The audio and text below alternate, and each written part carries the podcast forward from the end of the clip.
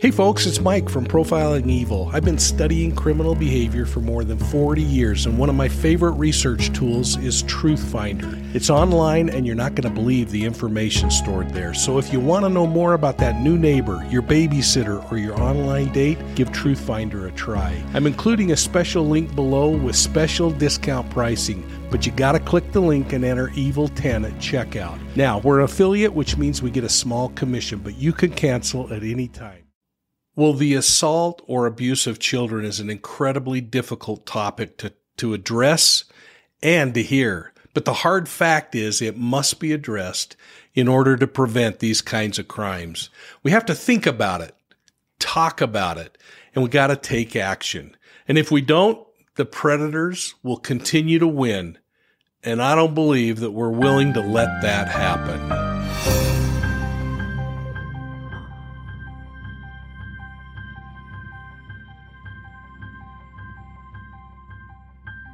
Well, hello, everybody, and welcome to Profiling Evil Academy, Season 3, and this episode on child abuse.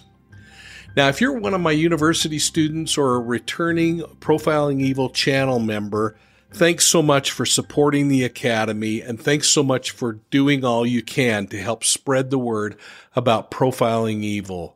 I hope you'll take a moment and hit that like and subscribe button and ring the bell so you're getting your notifications and you're staying up to date when we release new information. Keeping kids safe is the responsibility of all of us. Um, predators are often patient and they'll spend a great deal of time in grooming their next victim just in hopes of keeping them quiet and making them compliant. Grooming is what experts call the intentional actions and behaviors used by these predators to gain access to children.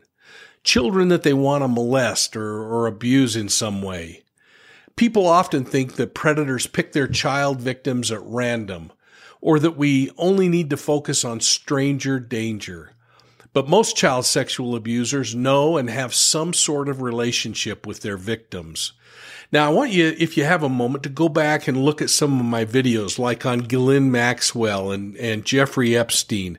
Uh, there's going to be a number of those on the, on our content list that talk about the abuse of children. But these predators have one goal, and it's very simple. It's the only reason for their efforts at grooming, and it's to gain access to our children. They want to hide their actions and decrease the risk of being discovered and stopped. Now, I'm going to refer to another video that I created on grooming tactics, and I think you're going to find a number of links in the description below where you can explore this crime problem in more detail. Again, it's just to gain their trust and to create situations where they can abuse them. Grooming can take many forms, but most predators seem to follow a five step process. First, these predators identify vulnerable and accessible children. These predators will engage in peer like activities where they're trying to connect with the child. They'll slowly and deliberately look for opportunities to desensitize the child to touching or doing things like playing touching games or tickling. Then they're going to isolate the child both emotionally and physically. And when they do assault a child, they're going to make the child feel like they're responsible for the abuse that occurred. Well, let's learn a little more about a serial predator that I spent hundreds of hours interviewing. In the end, we determined that this guy probably sexually abused more than 500 children over a 35 year period of time. After spending a number of years in prison, he agreed to share with me some of his grooming tactics, the tactics that he found to be successful. And I don't share these as a tutorial, but I share them for uh, each of us to think about and recognize behaviors that might help us protect those that we love. Oliver Garish was a six foot three, 270 pound pedophile who sexually assaulted more than 500 children in the United States. His preferential victims were prepubescent females, but his victims included a three year old child. Pedophilia is a psychiatric disorder where an adult or an older adolescent experience a primary or exclusive sexual attraction to prepubescent children. These are boys and girls who typically are under the age of age 12. In order for the predator to be classified as a pedophile, most experts suggest that they need to be at least 16 years old and they need to be at least five years older than the victim. The term pedophilia comes from the Diagnostic and Statistical Manual of Mental Disorders, which defines it as an intense and recurrent sexual urge, including fantasies about prepubescent children. Now, there's other groups that classify it, like the International Classification of Diseases, who defines the disorder as a sustained, focused, and intense pattern of sexual arousal manifest by persistent sexual thoughts, fantasies, urges, or behaviors, but again, involving prepubescent children. Pop culture simply classifies it as any sexual interest in children or the act of child sex abuse. And there's a problem there. The experts recommend caution when we throw terms like this around because some sexual crimes against children are not caused by pedophiles. A pedophile has a primary or exclusive interest in prepubescent children. Now let's talk about Oliver Ben Garish for a minute. Garish, who went by the nickname Big Ben, was diagnosed as a pedophile. Over the course of his criminal history, he was arrested numerous times. He served a short period of time in prison before being released, but over and again, this guy would talk his way out of arrests or just get short prison terms or, or jail sentences. His last conviction was in 1985, and that was the time when they proved he was a serial predator and they took it serious. He remained in prison until his death in 2001. In fact, a little interesting side note when he died, the warden called me up and said that he had willed all of his personal property over to me, which included his diaries where all of his deviant thought were. It's really quite interesting to read. Well, I spent hundreds of hours interviewing this offender and ultimately got confessions from him on nearly 525 sexual assaults of children. His crimes reached from Utah to Missouri and then south to Arkansas. I remember asking him about how he got out of trouble so many times, and he just smiled and said, I appear honest to the cops, and they believe me. Well, toward the end of his personal reign of terror, Garish discovered that befriending people from faith communities was the easiest way for him to access their children. He took advantage of their trusting attitudes their, and their personal goodness and values, and he turned it against them. By acting like he wanted to convert to their faith, the doors would fly open and the children would become accessible. Listen as Ben Garish describes some of his crimes. Now, this video was taken many years ago I, at a time when I was using Garish to train police investigators. I would actually take him out of prison and take him to conferences where I would have him teach investigators how predators think.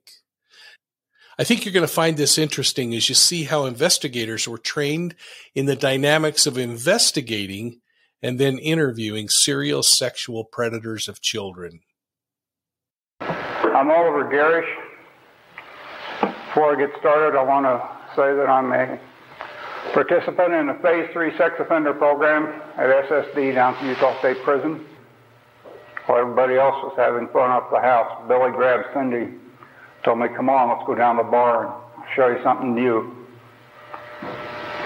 And that's where I learned to molest little girls.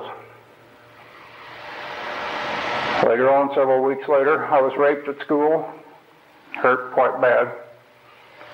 My dad got all embarrassed about it. Instead of coming to my aid, literally, I got beat again, called stupid, told if I was a real boy, this wouldn't have happened. Dad hushed it up at school, took me out of town to a major teaching center, hospital, where they closed that area up uh, surgically. It's been closed ever since. I eventually molested a young girl, viciously attacked the young girl, perhaps a better way of saying it. Seven year old girl dragged her off her bicycle into a restroom at a gas station, forced her to do oral sex on me, threatened to find her home and burn it down with her and her family in it, if she ever told. To her credit, she told. I got arrested. The child will trust you. They'll open right up to you then.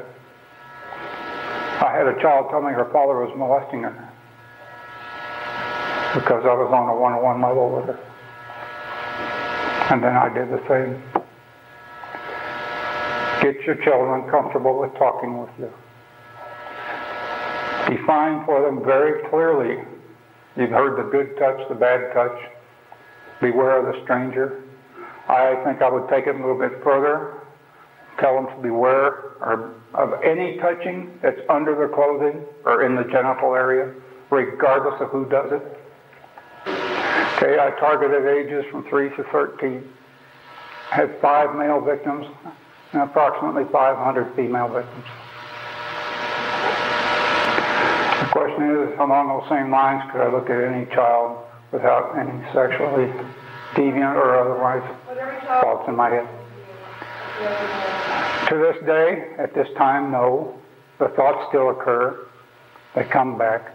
But the thing I'm learning in therapy is not that the thoughts come back, but what I do with them. Uh, she wants to know basically if I were released to an unrestricted setting, how dangerous would I be? Due to the therapy I've gone through, I think I would be dangerous. And that's a realistic appraisal of myself at this point in time. I saw Cindy accidentally, in fact. I was in Chicago on a business trip and saw her in a mall. And she handled it quite well. She, she really unloaded on me, which was her right, but said she'd gotten over it, and we never met again from that point on. Billy Gage, the guy that molested me, committed suicide, took a coward's way out, drove his car into a bridge abutment in Chicago at age 22 at over 100 miles an hour. The question is, how do I see my future as a result of this? I have agonized over that for a long time before coming up here today. And to be absolutely blunt with you, I don't think I have a future. Were you confronted on a lot of your victims by police? I had out of the 500, I had seven times I was arrested. And uh, of those seven, that's not 85 and 82, okay? Seven others, nine altogether. Of those seven, I walked on all of them.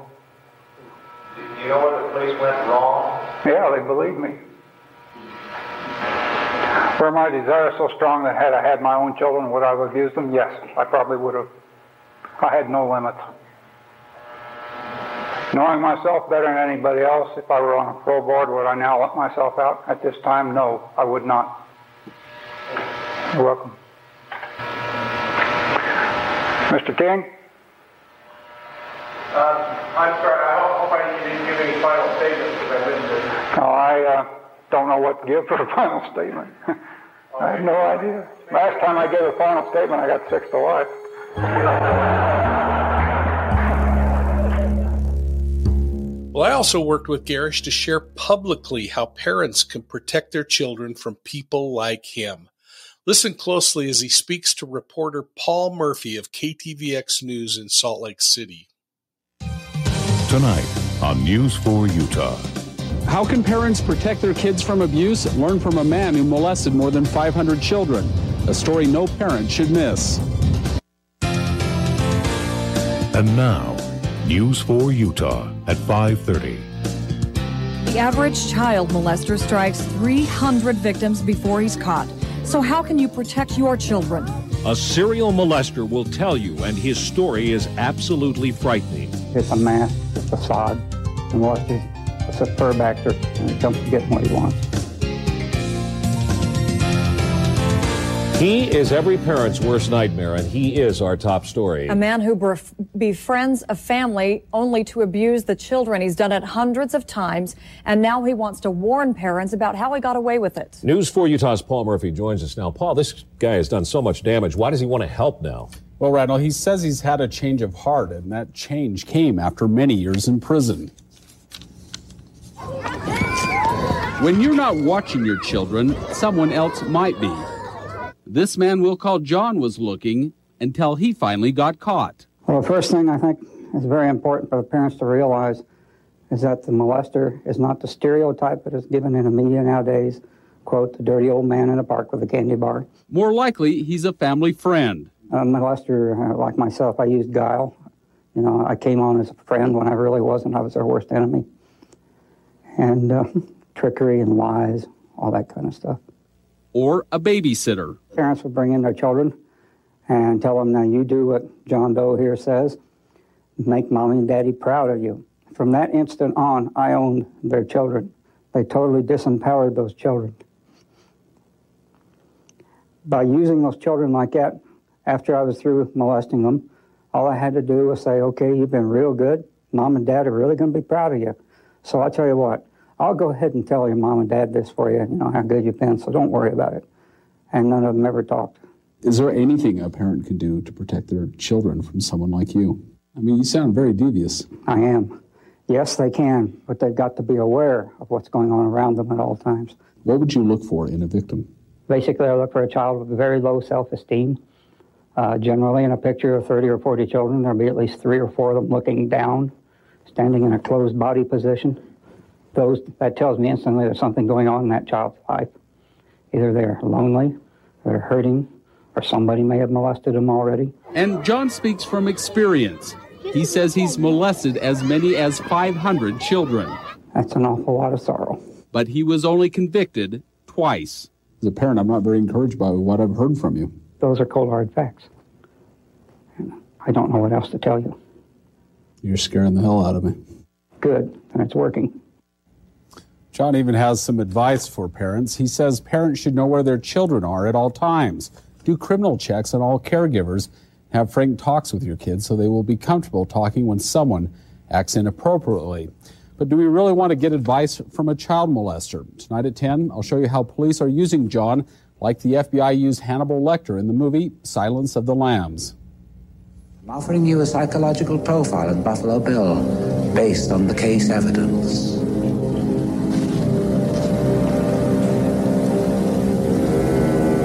I'll help catch him, Clarice. A look at how John is teaching police how to catch child molesters tonight at 10. Disturbing is an understatement on this story, Paul. Um, does he have any advice for kids? Run and scream like the Dickens. He says a lot of his these kids got away from him just by doing that. Scary. Well, here's my question for you folks. Do you think a serial child sex abuser can be rehabilitated and safely returned to society? This is a difficult subject and it generates a lot of emotion in us as we think about this kind of abuse happening to the most vulnerable among us, our children. In most circumstances, we can keep our kids safe. This can seem like a daunting task, but just keep in mind that the most important thing that you can do to protect your children is to pay attention, to be actively involved, and make informed decisions about things that could affect their safety. Now, this doesn't mean that you have to prevent your child from going anywhere or from doing anything. Instead, use common sense. Pay close attention. Pay close attention to the people that are paying close attention to your children. Set appropriate boundaries and stay alert. So here's my question, folks. What are your thoughts on this subject? After this little discussion, do you feel more frightened or more empowered? I'm going to be watching for your answers down below, and I hope you'll take time to read each other's comments, respond to each other, and together, let's learn and grow together. Now, I hope you're enjoying season three of Profiling Evil's Academy. We've been discussing criminal behavior in deeper detail. Make sure you're hitting that like and subscribe button and ringing the bell so you're getting all of our notifications. And don't forget to check us out on Profiling Evil Podcasts, on profilingevil.com, on Facebook, Twitter, YouTube, and uh, Instagram. Go back and watch some of our previous videos on other videos that we've done in the Academy series. I think you're going to find a lot to learn from. And above all, be vigilant. Thanks for listening. We'll see you soon at the next crime scene.